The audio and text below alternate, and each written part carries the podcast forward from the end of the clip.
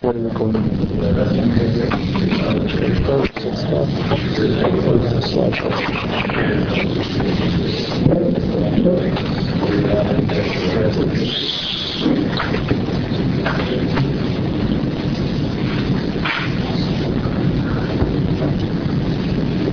we're going to talk about fulfilling psychological needs.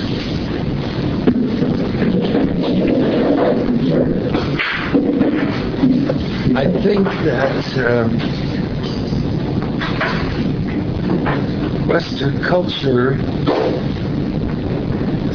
or Western psychology has a kind of prejudice against psychological needs. Uh, let's imagine that a person is studying for an exam. And he gets a headache, a really crashing headache. And he has an aspirin. So he has to go to the pharmacy and get aspirin. He has to. He goes to the pharmacy, and sits in Israel, there's a line, you know, people are cutting your head in line. By the time he gets the aspirin, goes home and takes the aspirin, starts to take effect, he's lost an hour. How does he feel about the lost hour? Does he feel guilty? I gave in. I was weak. I, uh, I don't think so. A headache's a headache. Now let's imagine a person studying for an exam and he's just crashingly bored. How much medieval French poetry can you take? And he knows that an hour's turn in the park would revive his flagging spirits and uh, his interest in the subject. That's possible. And he takes a turn in the park. I think he's much more apt to feel guilty. So it was bored. So what? Get a grip on yourself. The race is not to the weak and lazy, because boredom's just a psychological need. Whereas a headache, that's that's pretty serious. That that's a that's a physical need. Imagine by contrast if you got the headache in the middle of the exam. Would you take an hour off the exam time to get the aspirin? Probably not. You just just tough it out, because uh, in three hours the exam is over. So the exam, the headache's not something that's impossible to work with, but we are much more forgiving of ourselves when it's a physical need than when it's a psychological need. Another example: a person's in his house, falls, has a crashing uh, pain in his ankle, finds that his ankle won't support his weight. It might be broken. He needs to have an x-ray.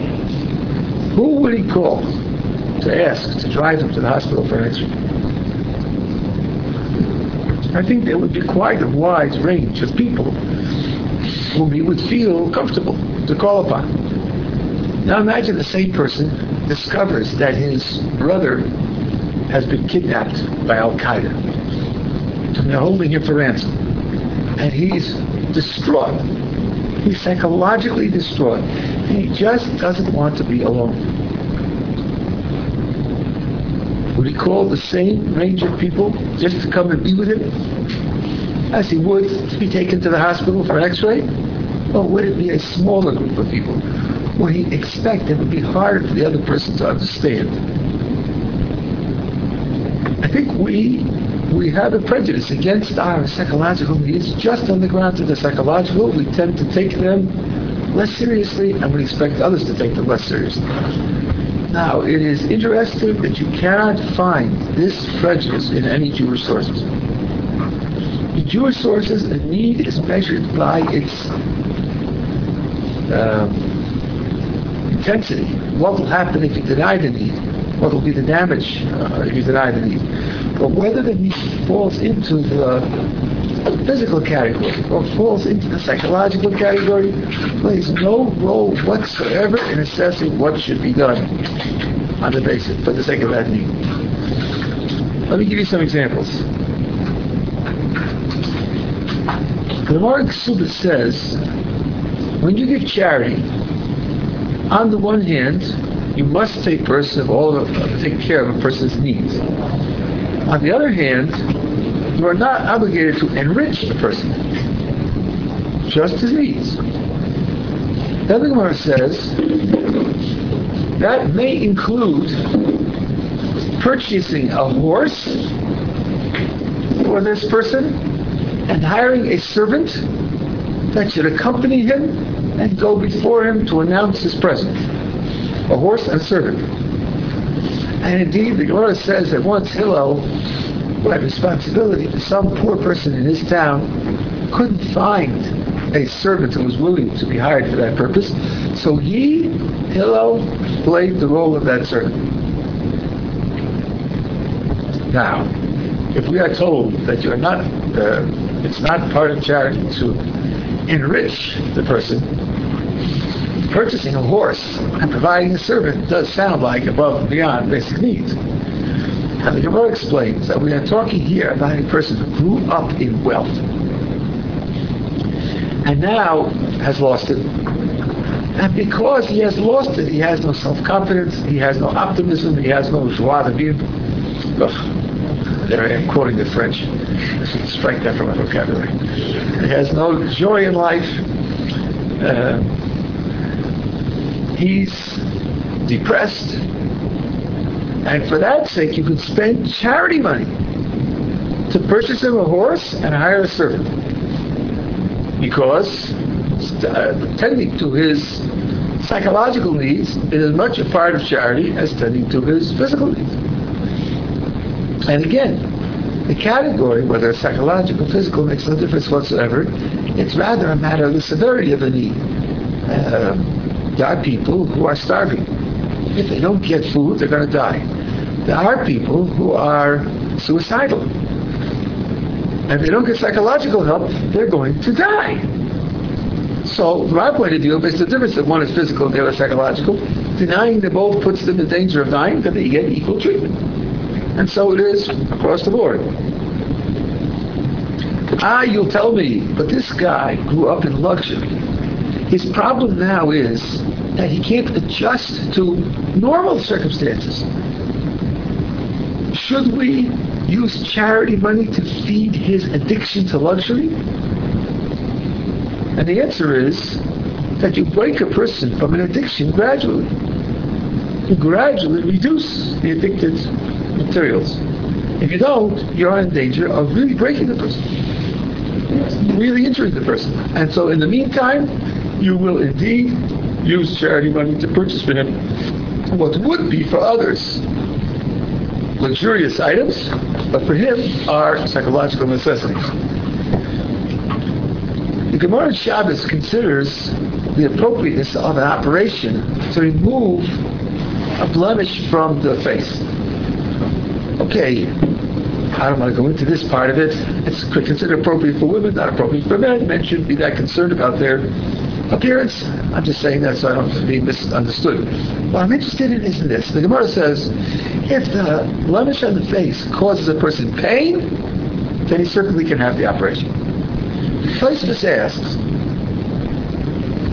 when the Gemara says pain, pain justifies the operation, would the Gemara include embarrassment?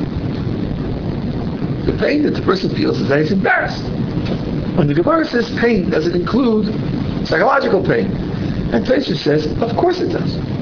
Pain is pain. When the Gemara says pain, psychological pain is just a natural part of that category. The Rambam, in his introduction to Pirkei Avos, which is eight chapters long, in the fifth chapter, he discusses the principle of letting all your actions be for the sake of heaven. How would such a person eat, says Rambam? He would eat foods that would contribute to his health and to his strength, not foods that his palate enjoys necessarily. Then the Rambam says, what happens if a person loses interest in food to the point that he's not getting adequate nutrition? For such a person, says the Rambam, we should hire gourmet chefs to prepare the most attractive, tantalizing foods so as to induce him to eat enough to provide himself with adequate nutrition. This is not anorexia, as you can tell from the description of the solution. Then the Rambam goes on to say, there are certain types of depression that are brought on by aesthetic deprivation. A person who is surrounded by drab, a drab and ugly environment, such a person is in danger of depression. And therefore, money should be spent to provide him with a steady diet of beauty so as to protect his psychological health. Now, the Rambam here puts the two points in juxtaposition. Food for nutrition and aesthetics to avoid uh, depression. Putting them back to back means he sees them as instances of the same general principle, caring for your needs. And then the Rambam goes on to say, a person, all of whose actions are for the sake of, are for the sake of heaven, is not going to sew golden threads into his clothes nor paint golden murals on the walls. And the reader says, of course not. That's just a total waste. And then the Rambam says, unless, and the reader says, unless, I mean, there might be times when, for the sake of heaven, a person would sew golden threads into his clothes and paint golden murals on the walls. And the Rambam says, yes. If a person is in danger of depression, and this is what is necessary to support the psychological health, then it would be appropriate to sew golden threads into your clothes and paint golden murals on the walls. Which shows you again that this is taken with absolute seriousness. The idea that investment in your psychological needs is just as valid and as appropriate as investment in your physical needs. These sources prove that it's true. And for those who have a little experience, you will notice I didn't use any Hasidic sources. Because people have certain prejudice against Hasidic sources. They think they're sort of soft. So I use the Gemara, I use the Rishonim. I think I'm a Hasidic book. These sources prove that it's true. But they don't explain why it's true. For those who have a mind for logic, that's an important distinction you should think about in general. The difference between proving and explaining. There is a source that does explain why. And this is an essay by one of the Telzer Roshei Yeshivas in, in a collection called Shirei Das. This particular essay is called Palis Magaraglecho, which means roughly draw a line around your feet, draw a circle around your feet. And here's what the author says. In the Talmud it states that a person, a man, who stops learning Torah for no valid purpose is as if he worshipped idols. A man who stops learning Torah unnecessarily is as if he worshipped idols. And the author spends five pages proving that his statement was meant literally, it wasn't meant just as a hyperbole or poetry. But then the author addresses the main question. One word in that statement desperately needs a definition. Which word? Unnecessarily. He stops learning Torah unnecessarily, as if he worships an idol. What counts as an unnecessary cessation of Torah study? What would count as a necessary cessation of Torah study? Where's the line? How do you draw the line? The author says to the reader, you will tell me that the boundary line will be brought, should be drawn biologically. Do I have to stop studying Torah to sleep? Yes, because otherwise I won't be able to study Torah. Do I have to stop studying Torah to eat? Yes, because otherwise I won't be able to study Torah. Do I have to stop studying Torah to work? Yes, if I am cursed by being uh, less than independently wealthy, and therefore I won't be able to eat or sleep unless I work, so I'm going to have to go to work. But you, the reader, will tell me that I stop studying Torah only when my biology forces me to. Says the author, that's wrong. That's wrong. Capital W. That's not the correct criterion. The correct criterion, says the author, is this. Every person should feel positive, confident, optimistic, happy, satisfied, joyful, upbeat, proactive, jargon, jargon. All those lovely things.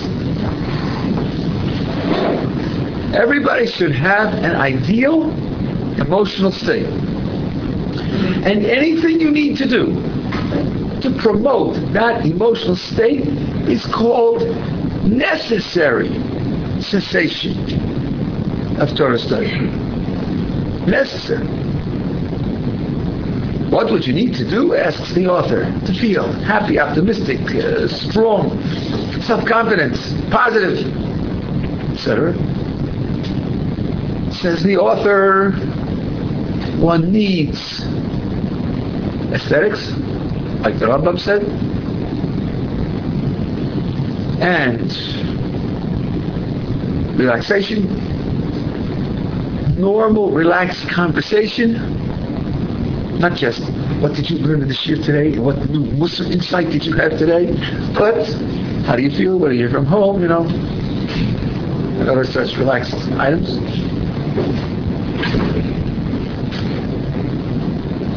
Aesthetics, relaxation,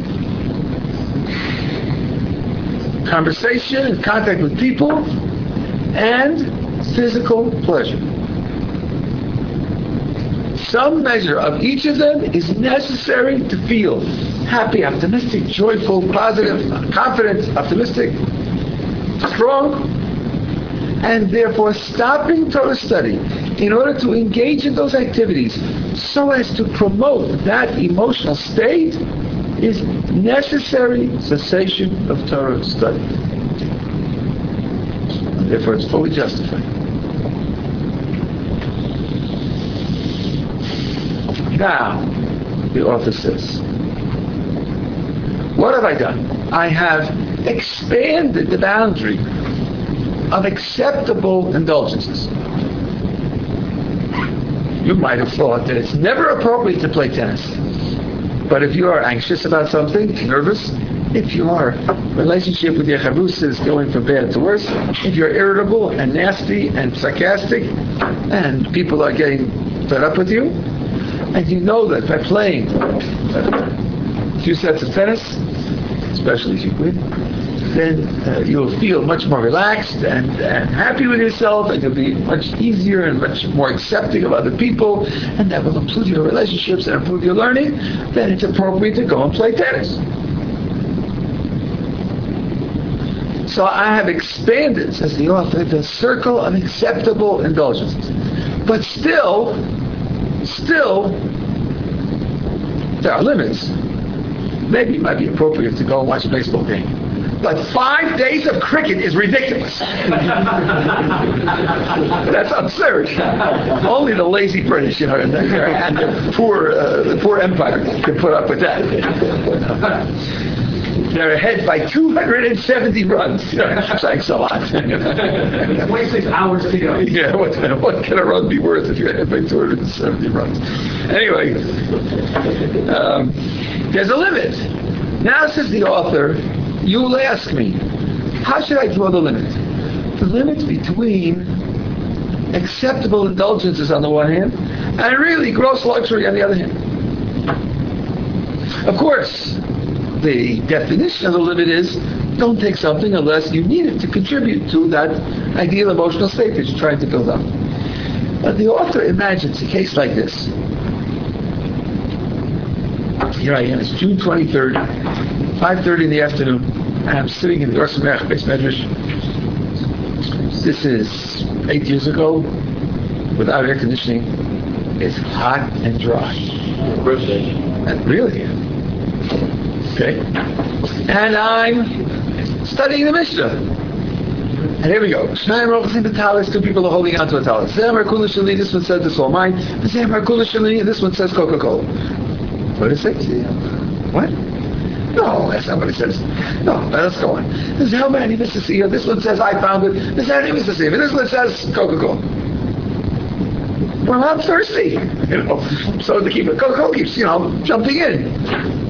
Now, should I get a Coke? Shouldn't I get a Coke? just a moment now. You know, there are unacceptable luxuries. One has to be careful about this. Is the Coke justified or isn't the Coke justified? I'm a careful person. I'm a serious person. So I've been keeping records. How many days has been since the last Coke? What was the mean temperature, mean humidity since the last Coke? How many other drinks have I had since the last Coke? How many average hours have I had? You know, I've been keeping record for eighteen months. Coke, yes, Coke, no, results, consequence, I have a whole chart, you know, I have the mean and the distribution and the, and the, and the records of error, the delta delta functions, and I've got the whole thing planned out. Because service of God is serious, you know. Now, as I'm calculating this Coke, to have it or not, how do I feel, asks the boss.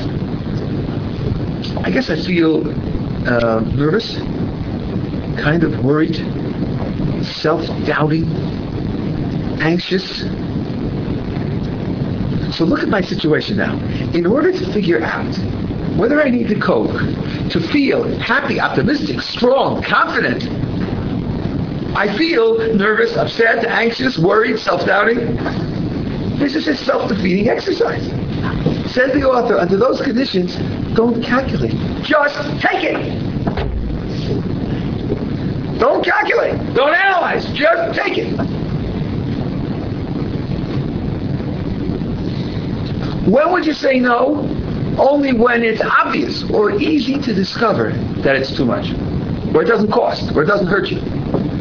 But if the investigation is going to make you worried, don't even do the investigation. Just take it.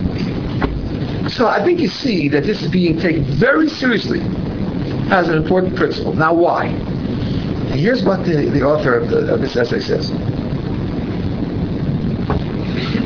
He says, because God wants of us not only quantity of service, but quality of service. And the quality of your service depends on feeling happy, self-confident, optimistic, strong, hopeful. You should walk, as he says, with mitzvah oaths, with steps of strength. You should manifest tiferes ha'adam, the glory of man. That's the kind of person you should be, that you present yourself as. The quality of the service of God depends upon that emotional state. And God wants high quality service in addition to quantity of service. So let's see. Part of my service of God is in my interpersonal relations. The Mishnah says, how is it? Greet each person with a pleasant expression and with a calm and sensitive interaction. Now, if I'm nervous, upset, worried, anxious, self-doubting, depressed, I can't do that. So that that area of mitzvos is just not going to be performed, not be performed in the best possible way. Prayer. Prayer, I'm supposed to focus on God. If I'm really worried, I'm likely to be distracted by my worries and not focus on God. Shabbos is supposed to be time of joy. That's part of the meaning of Shabbos. A person who's worried, anxious, depressed is not going to be able to celebrate Shabbos in the appropriate way, nor with the with the holidays. Every mitzvah is supposed to be done with joy. If there was Hashem b'simcha, serve God with joy. If the person is in that negative emotional condition, he's not going to be able to do that. So this is the reason. It's not because there's a mitzvah to be happy. That's a mistake. It is because in order to do all the other mitzvahs the way they should be done, a person needs to be happy. And therefore, the need to be happy is a means, not an end, but a means is very important. You know, breathing is also a means. It doesn't mean it's less important. My Rebbe illustrated this with a famous statement from the Talmud, and he gave it a beautiful explanation. When Joseph is in Egypt, Jacob doesn't think he's dead, and mourns for him for more than twenty years, finally, Joseph sends a message to his father that he's alive.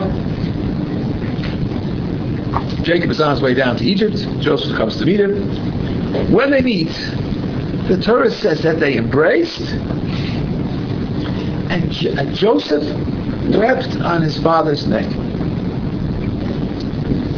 If you read through the Tanakh, you find that weeping is very common. Men weeping is very common. We are terribly Uh, inhibited, that men don't feel comfortable weeping in public, and I think it's psychologically injurious. It's, it's, anyway, it says that Joseph wept on his father's neck. It doesn't say anything about Jacob's reaction. The Torah is totally silent. So uh, the Talmud asks, what was Jacob doing? And it answers, he was saying the Shema. That's what Jacob was doing, saying the Shema. Now, uh, we should ask, saying the Shema? He hasn't seen his son in twenty-two years. He heard some short time ago that his son is still alive. He's now going to embrace his son after twenty-two years. He's saying the Shema? Okay, you'll tell me, but it was time to say the Shema. How long does it take to say Shema? Three minutes? Okay, it's Jacob. twenty minutes. Still, there are three hours in the morning when you could say it. I didn't have to say it these twenty minutes. Obviously, Jacob chose these twenty minutes to say the Shema. Why did he do that? Now, here's my everybody's explanation. When a person says Shema, he's pledging allegiance to God. He's accepting upon himself the yoke of the heaven, of, of the the yoke of heaven upon himself. Go to the kingdom of heaven. Now, that means he offers himself to God. How much does he offer? All of himself. How much is that? How much is all of himself? It depends upon how much he is. The more he is, the bigger the offer. Now, during those twenty years, when Jacob was rooting for Joseph, he did not have prophecy. He did not have prophecy because in order to have prophecy, you have to be in a state of joy. And he couldn't manage it. During those twenty years, he said the Shema. And each time he said the Shema, he offered all of himself to God. But there was less of him to offer. And therefore, the Shema was a lesser Shema. Now, he hears that Joseph is alive. And he anticipates embracing him. And he anticipates that surge of joy. And he says, I will have an opportunity to say a Shema that I haven't said in twenty years. Because I will be more. And since I will be more, the Shema will be more. And that's what he wants to do with that moment. He wants to take those new, recovered powers and use them to say Shema that he hasn't said. This is an illustration of the idea that the quality of the mitzvah that you do depends upon this psychological state. And therefore, this, building the psychological state is a is a, a responsibility. It's a responsibility for the sake of doing that mitzvah in a better way.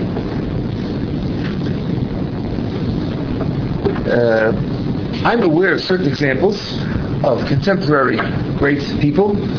I'm not at liberty to use their names because I didn't hear it from them. I heard it from those who knew them. But I'm talking about the top of the line, really top of the line. I have an acquaintance, an American fellow, who was at the uh, beach in Tel Aviv, the religious beach, separated beach. And he saw an old gentleman sitting in a beach chair, that gentleman with a long white beard, just sitting there in a beach chair. He never went into the water, no children or grandchildren around him, just sitting there in the beach chair, watching the ocean. So this fellow was an American and hasn't got any manners or any sense. And he walks over to the older gentleman and says to him, what are you doing here? I see you just sitting on the chair doing, you know, doing, like doing nothing. You know, what are you doing here? So he said, the gentleman on the chair said, I'm a posek. Posek means a religious decisor, someone who answers difficult religious queries. And I'm telling you, he's really, you know, his name's up there in lights. And he said, when you answer practical religious queries, you have to pay very careful attention to details. Little details often make the difference. And so you are making very fine distinctions and going after all of the little details of each case. Periodically, he said, I come to the sea because observing the sea restores a sense of the grandeur, the greatness, the largeness of things, and that helps me achieve a kind of psychological balance. Now here's a person who appreciates the aesthetics of the ocean. Anybody who's been to the ocean knows how impressive it is. He appreciates the aesthetics of the ocean and realizes that it can have a salutary psychological effect and chooses it for that purpose so that he'll be able to serve God with greater psychological balance. There is a, a Rosh Hashida who I was told regularly listens to Mozart because he finds that Mozart creates in a certain mood, a mood that he feels is valuable and is serving God, and therefore he listens to Mozart. There is a letter of the Chazon Ish in his collected letters. It's letter number thirty-five. Unfortunately, they're not translated into English. Now, from the letter, which is an answer to a student, we can more or less figure out what the student's letter in question was. The student must have written something like this. I'm exhausted. It's coming to the end of one of the trimesters of the Jewish academic year, and I'm exhausted, physically, psychologically, worn out. And I know that according to our academic year, there's a vacation coming up. But where does it say in the Code of Jewish Law that you're supposed to take vacations? Which which which entry in the Shulchan Aruch talks about vacations, when to take them, how to take them, where to take them, how long they should be? I'm not aware of any such any such element in the Shulchan Aruch. So this student wrote, I feel guilty in taking a vacation. On the other hand, I'm exhausted. What should I do? So the Chazon Ish writes back, no, my dear one, he writes, no. That there is no sin and no guilt in resting when one is exhausted. After all, he says, why did you get exhausted? Because it is part of nature that when you exert yourself, you get tired. And nature, he says, is just another word for the repetitive, constant aspect of God's providence. Which means that you are tired because God wanted you to get tired. Just as God organizes the rising and fall, the setting of the sun, and the falling of the rain, and the growth of the plants, when the ravine gets tired, it's because God wants him to be tired. And he says it's not appropriate to despise nature, to show contempt for nature, because nature is an aspect of God's will. And therefore, he says, you are obligated to take two weeks of vacation, sleep well, he says, eat well, go on Tiyulim. Been long enough to know what a Tiyul is. A trip, trip, vacation trip. And he says, L'harbos inyonei batola, to multiply matters of batola. Now, you know, people who live in yeshivas are very careful about their speech. The closest thing that a yeshiva person knows to a swear word is batola. Batola means doing nothing, wasting time. The Jewish definition of wasting time is temporary suicide. Because if you're wasting time, you're dead. When the Chazon Ish says to this yeshiva student, I was inani batola, it's like slapping him in the face. There's no stronger word that the Chazon Ish could have used To, to, to shake this person up. Then the Chazon Ish writes, you wrote me interesting Torah thoughts in your letter, I'm not answering them. Understand why? Because if the Chazon Ish will answer them, then the student will go to answer the answers, and he'll be tied up in the same syndrome again. No, I'm not answering them. And then he says, if you have trouble with this prescription, come here and I'll make sure I'll make sure you keep it. So here you have, coming from one of the greatest people in the twentieth century, he says you're obligated to stop learning entirely for two weeks. Stop learning entirely. And then he says, happy are you that exhausted yourself in the study of Torah. Now many people exhaust themselves in narshka, in, in, in foolishness. You exhausted yourself in the study of Torah. Happy are you that you, that you did it that way. Now,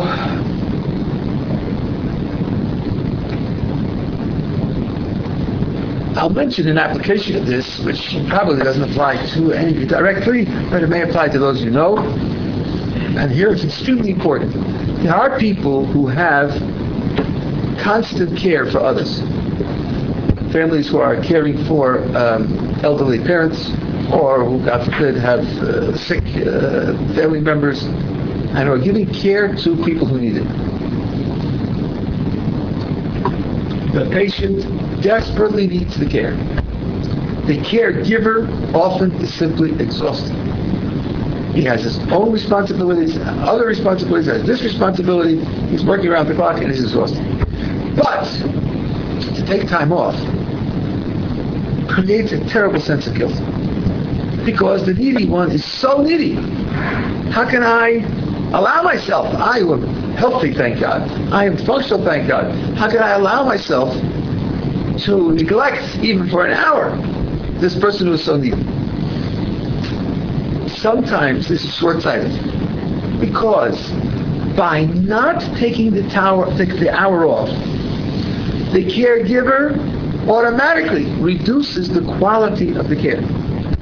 He can't be as sensitive, he can't be as giving, he can't be as attentive, because he can't handle it. And by taking off the hour, he will increase the quality and the ultimate impact of the care. We have friends in South Africa. One of their children uh, severed a finger. They drove to the hospital, and they had, at that time, before things went from bad to worse, they had a very fine medical establishment, and they had three microsurgeons working on sewing his finger back on, reattaching the nerves, reattaching the blood vessels. The surgery took hours. Now, they're, they're working there under microscopes, making these very, very fine motions. Every half hour, they, they stopped doing the surgery and just walked around the room and stretched their fingers, stretched their muscles, and so on and so on. But what do you mean? This poor kid is there with his finger still severed, you know, severed. It's not reattached. And you're walking around the room. But if I don't walk around the room, I won't be able to do the surgery. I just can't do this kind of micro uh, adjustment continuously without rest in between.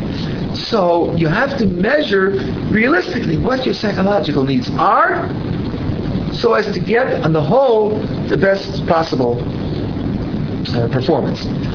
This means the investment of money and the and the use of, of uh, expertise for the sake of one's psychological needs, just as one would for physical needs, as we said at the beginning. And here I want to uh, alert you to another symptom of the same uh, prejudice that we started with.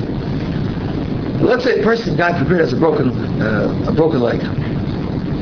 broken leg. Goes to the hospital and gets... Uh, A, a cast, x-rays, therapy, crutches, wheelchair. Fine. Let's suppose a person has a uh, phobia. Um, a phobia for authority. People exercise authority over him, and it uh, frightens him, and he, he can't face it. And therefore it's hard for him to hold a job. It's hard for him to be in, in certain types of relationships. So we say to him, um, why don't you, you know, get help? He says, let me get help. Do you think I have a problem? That would mean I have a problem. Now that word is very interesting. That word only comes up when it's a psychological matter. No one defines a broken leg as a problem. Ah, he can't walk. That's not a problem. It's not a problem. Just a broken leg. We'll, we'll take care of that, you know. But a phobia? Oh, that would be a problem. I just want to admit that he has a problem. Fine. Fine. One is dysfunctional. The other is dysfunctional. One has a treatment. The other may very well have a treatment. And if it has a treatment, why not make use of it and improve your life?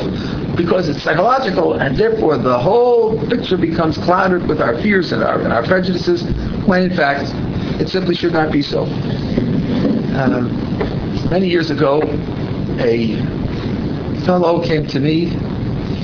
He's a Baal Teshuva, and he was learning in a kollel someplace. And uh, he was married about five years. I think they had two or three children. And he saved up enough money to, to buy himself a copy of the Talmud. I see when religious people get married, the wife's parents buy the husband a copy of the Talmud. That's happens. That's a regular rule. But of course, here, neither set of parents was religious, so they're making it by scratch. And he's been investing years in learning, and he finally has enough money to buy himself his first copy of the Talmud. That's a great, joyous event. I remember it. Um, And he says to me, my wife wants to use the money to repaint the apartment.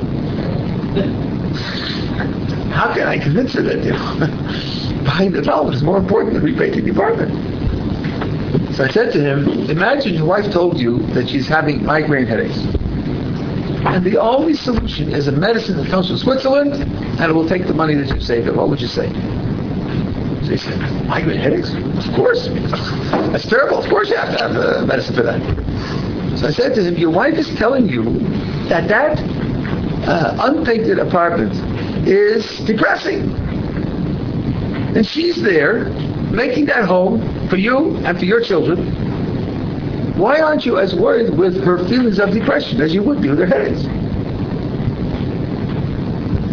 Similarly, a woman came to me and said, uh, we're married, we have three children, we live in a walk-up, third floor, third story from the, from the, from the street. And when I go to the Makolet with my three children and I have to go grocery shopping, and I have to, this before that everybody used to deliver, today paying five shekels and they deliver it to the door, but it didn't used to be that way. I come home with the three kids, with the stroller, and with all the packages. It's exhausting. Shall I call my husband home from learning, it's like twice a week in the afternoon, to help me with the shopping? So I said to her, it depends upon what the consequences of doing it on your own are. And you tell me, every night when I get to bed to go to sleep, I read three chapters of my favorite novel. But on the right night that I go uh, shopping, oh, I'm so tired I can only read two chapters. I think, under those conditions, it wouldn't be appropriate to call your husband home. I'm learning. But if you tell me that I, I finish schlepping it all upstairs, I'm so tired that I'm irritable to my children, that I can't really invest myself in davening mincha, and uh, I find myself feeling resentful, then yes, indeed, call your husband home and let him help you with the shopping. It all depends upon the consequences of ignoring the need. And in this case, whether they're psychological or physical, makes absolutely no difference. Is everybody with me so far? Now, one fly in the ointment and the reconciliation will be finished. I've been saying so far to service the psychological needs. But but don't we grow? Don't we develop? Should I look forward to always having the same needs? Won't satisfying them reinforce them and maintain them? Shouldn't I try to develop myself to the point where I don't have the same psychological needs and where I'll be able to do with less? The answer is yes. There is a responsibility to develop. There is a responsibility to try to uh, lessen one's psychological needs. To a certain extent, this happens naturally with maturity and with greater focus. But there is a responsibility to do so. The crucial thing is how to do it. And this how to do it applies to all progress, all personal progress, and very, uh, in, in very particular, it applies to religious personal progress. Here's where I am. I want to grow in that direction. Now, how do I take my steps forward? The answer is, I only take a step if I'm very confident that the step will not disturb my ability to continue functioning. If there is any substantial probability, any substantial danger, that taking this step may threaten my ability to continue functioning, I don't take it. Uh, the comparison here is one that I'm sure many of you are familiar with, is sports. I'm doing the pole vault, and I'm currently jumping twelve feet. I want to qualify for the Olympics, which is an eighteen-foot jump. That's all right, I'm only fifteen years old, so I have time. Now, I asked my trainer, should I put the bar up another two inches or not? The pole vault goes up by two inches. What does a trainer's attitude going to be? If I'm going to risk, risk, risk injuring myself, he's not going to put it up. Because if I injure myself, I'm going to lose weeks or months of training.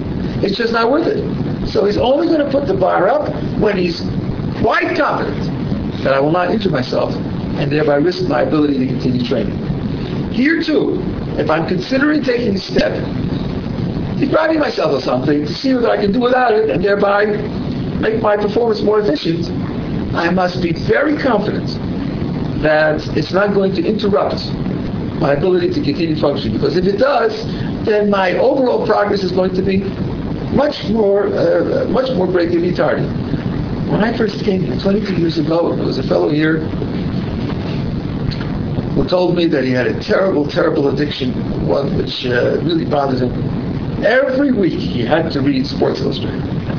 This for him was, you know, without question, definitely probably.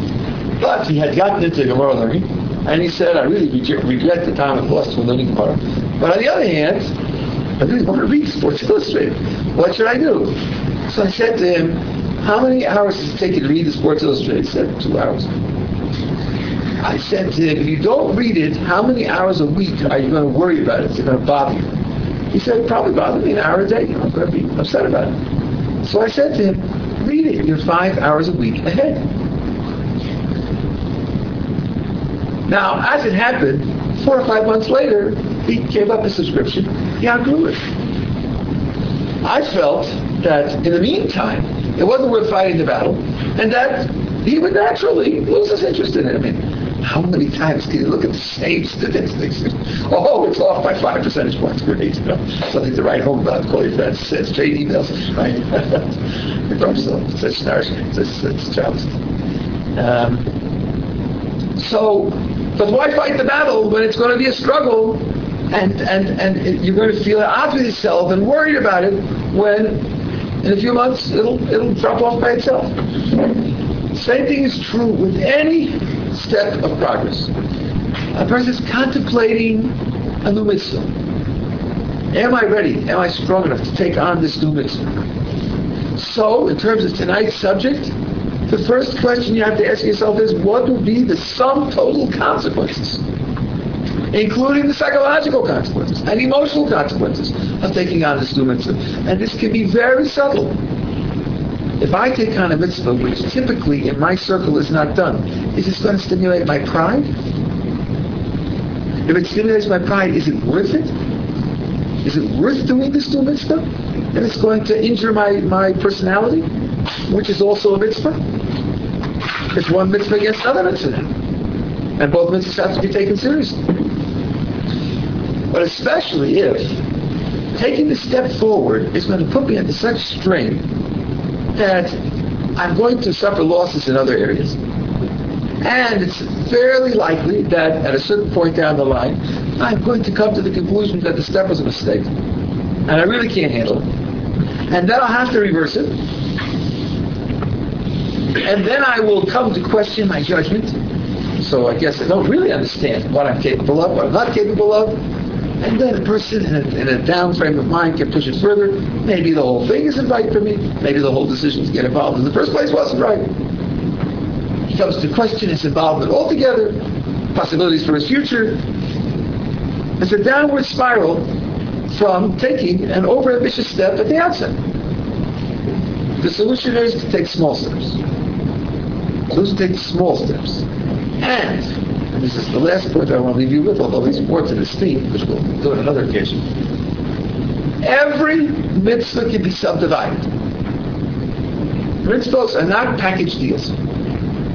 Every mitzvah can be subdivided. So that if the mitzvah as a whole is too daunting, it's just too much to handle, divide it.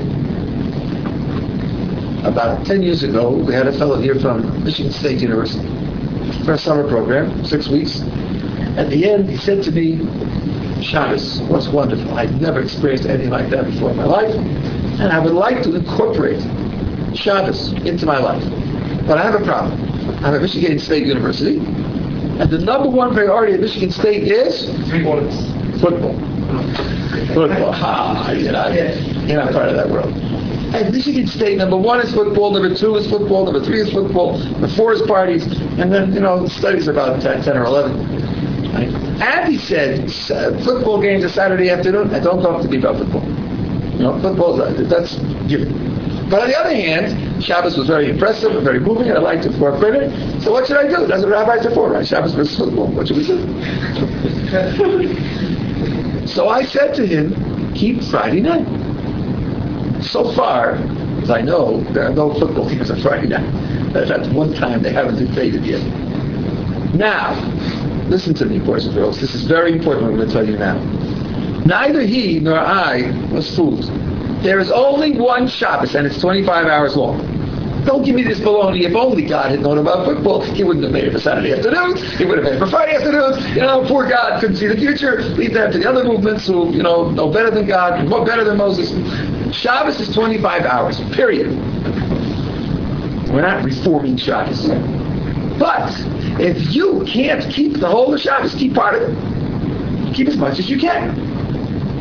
We're not changing Shabbos, but we're recognizing that a person may have limitations. Can't keep Shabbos every week, keep it every other week, keep it once a month. Do what you can. But Dominic, you picked up that siddur, that awesome, frightening, you know, devastating book filled with all that black print.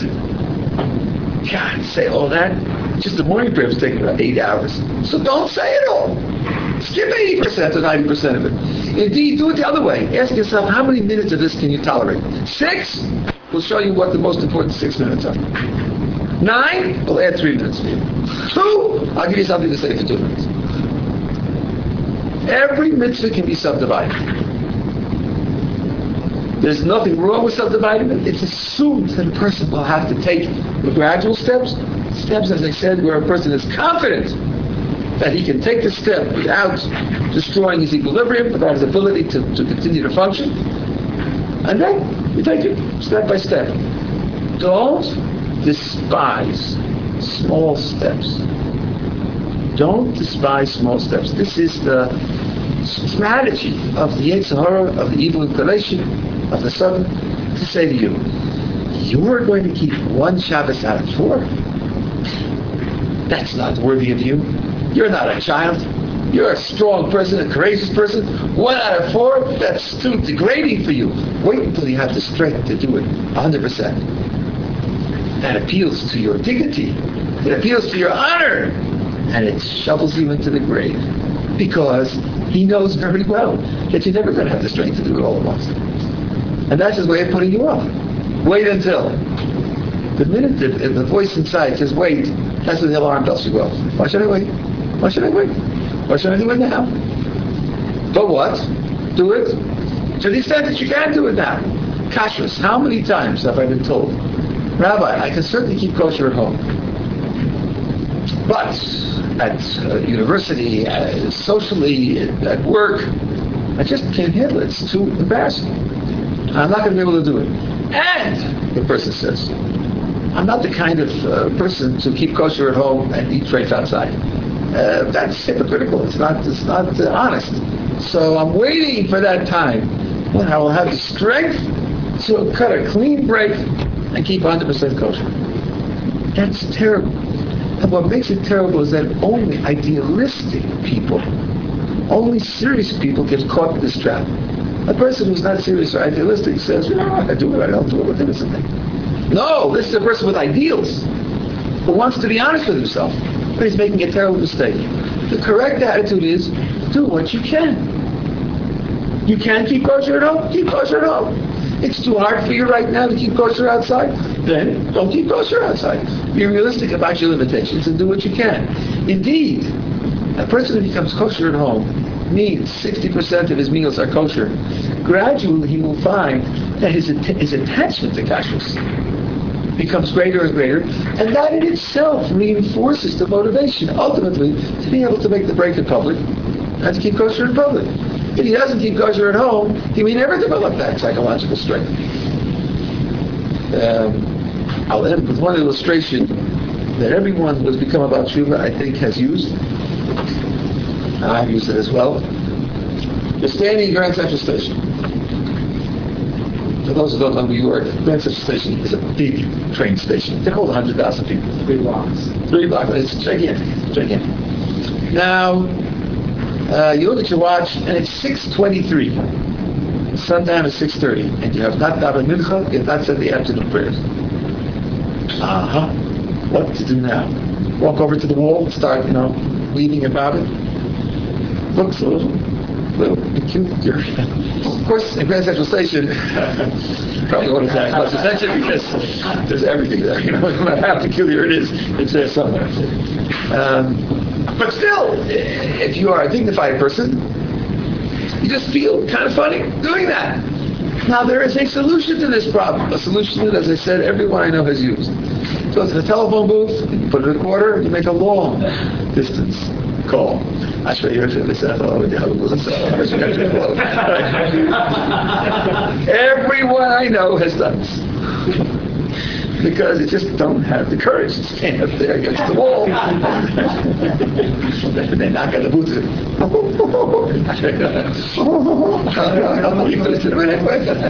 Anyway, um, now look, imagine you're standing at a Grand Central Station and somebody comes over to you and he says, look, here's a check for ten million dollars. I'm going to write your name in it. Just walk over to the wall and we can talk for ten minutes. What would you do? I don't know about you, but I'd be there like that. It wouldn't take me a second. We'd be getting involved. Somebody said, you nut, what are you doing? Yes, I'm earning ten million dollars. Don't you envy me? Wouldn't you, wouldn't you like to be standing here? Every mitzvah that you does is worth more than ten million dollars. It has an infinite payback. So really, I shouldn't have any embarrassment whatsoever. Davening mitzvah in public. But it is normal to be embarrassed. And indeed, years ago when I started out, I was embarrassed too. Today I have no embarrassment whatsoever. I can do it in my palace and still live in the airport, on the airplane, in the train station. No, I was absolutely innocent. But it wasn't always that way. And it is appropriate then to use the telephone booth solution until you too gather the psychological courage to be able to stand up and, and do it without that. Take your limitations seriously. Work gradually to overcome them and extend your abilities. Make sure that when you take your steps, it don't threaten your ability to continue to function. And in that way, you will grow to reduce your psychological needs while you are servicing them to the extent is necessary to be happy, strong, optimistic, hopeful, and confident. Questions? Thank you.